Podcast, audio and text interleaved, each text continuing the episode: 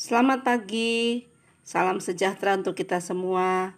Bersama Miss Rahel dan keluarga besar TK Happy Holy Kids dan SD Kristen Cahaya Bangsa Banjarmasin. Marilah kita bersama-sama merenungkan firman Tuhan, karena firman Tuhan itu pelita bagi kaki kita dan terang bagi jalan kita.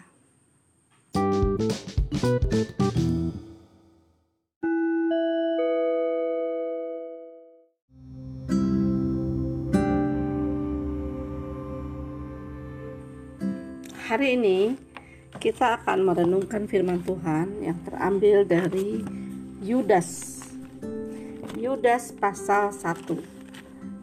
Kitab Yudas ini hanya ada satu pasal. Kalau nama Yudas, siapa yang menulisnya ya? Jadi ingat yang menyerahkan Yesus ya kepada orang-orang Farisi. Tapi Yudas ini bukanlah Yudas yang mengkhianati Tuhan Yesus. Siapa Yudas ini ya? Kita lihat sama-sama ya. Dari Yudas, hamba Yesus Kristus dan saudara Yakobus, kepada mereka yang terpanggil, yang dikasihi dalam Allah Bapa dan yang dipelihara untuk Yesus Kristus. Jadi Yudas ini ternyata adalah adiknya Tuhan Yesus, saudara Tuhan Yesus. Jadi Tuhan Yesus punya saudara-saudara, salah satunya namanya Yudas. Nah, Yudas ini ternyata pada akhirnya dia mengikut Tuhan Yesus, mempercayai Tuhan Yesus sebagai Tuhan dan Juru Selamatnya, dan dia menulis kitab ini. Jadi Yudas ini adalah kitab yang dituliskan oleh saudara Tuhan Yesus ya. Jadi bukan Yudas yang mati bunuh diri itu yang menyerahkan Yesus, itu bukan. Kitab Yudas ini hanya ada satu pasal, dan yang kita akan renungkan adalah ayat 21. Peliharalah dirimu demikian dalam kasih Allah, sambil menantikan rahmat Tuhan kita Yesus Kristus untuk hidup yang kekal. Kitab Yudas ini banyak sekali memberikan nasihat dan teguran, serta peringatan tentang guru-guru palsu atau keadaan-keadaan di akhir zaman. Yudas banyak mengingatkan untuk kita berhati-hati terhadap guru-guru palsu. Jadi jangan sembarangan.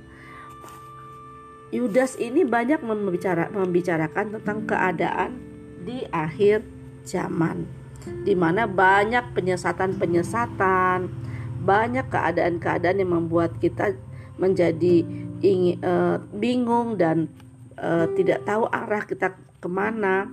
Karena itu Yudas selalu mendorong supaya kita tetap berjuang mempertahankan iman yang telah disampaikan kepada orang-orang kudus. Yudas menasihati semua jemaat Tuhan untuk di akhir zaman itu berpegang teguh kepada kebenaran. Di akhir zaman tidak diombang-ambingkan oleh pengajaran-pengajaran sesat atau mengikuti teladan-teladan yang jahat. Yudas memberikan contoh kepada kita bagaimana Kain dan yang telah membunuh Habel ya. Ada juga Bileam. Wah, mungkin anak-anak masih ingat Bileam itu ya. Nanti kapan-kapan kita akan bahas tentang Bileam. Jadi Yudas mengingatkan, memberikan contoh-contoh perbuatan yang mudah sekali diseret ya, hati yang mudah diseret oleh kesesatan. Itu sebabnya Yudas menasehatkan di ayat 21 ini, kamu jemaat Tuhan, pelihara dirimu dalam kasih Allah, sambil menantikan rahmat Tuhan kita Yesus Kristus.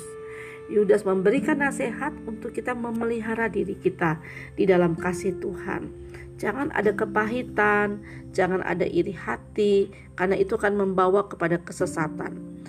Jangan ada kebencian, tapi kita pelihara diri kita di dalam kasih Tuhan, dan kita terus menantikan rahmat Tuhan kita, rahmat pengampunan Tuhan kita untuk mengalami hidup yang kekal. Anak-anak, setiap hari kita merenungkan firman Tuhan, kita meminta Roh Kudus membersihkan hati kita, supaya pada akhirnya di akhir zaman, pada waktu banyak kesesatan, Pada waktu banyak pengajaran, anak-anak bisa membedakan mana pengajaran yang dari Tuhan, mana yang bukan dari Tuhan, mana yang sesat, mana yang benar. Ya, itu kita sangat perlu supaya sampai pada akhirnya kita menutup mata, kita bertemu dengan Tuhan kita Yesus Kristus. Kita tidak ada di dalam jalan yang sesat, tapi kita menempuh jalan yang benar. Ya, Tuhan Yesus memberkati. Selamat hari Minggu, selamat beribadah. Tuhan Yesus memberkati.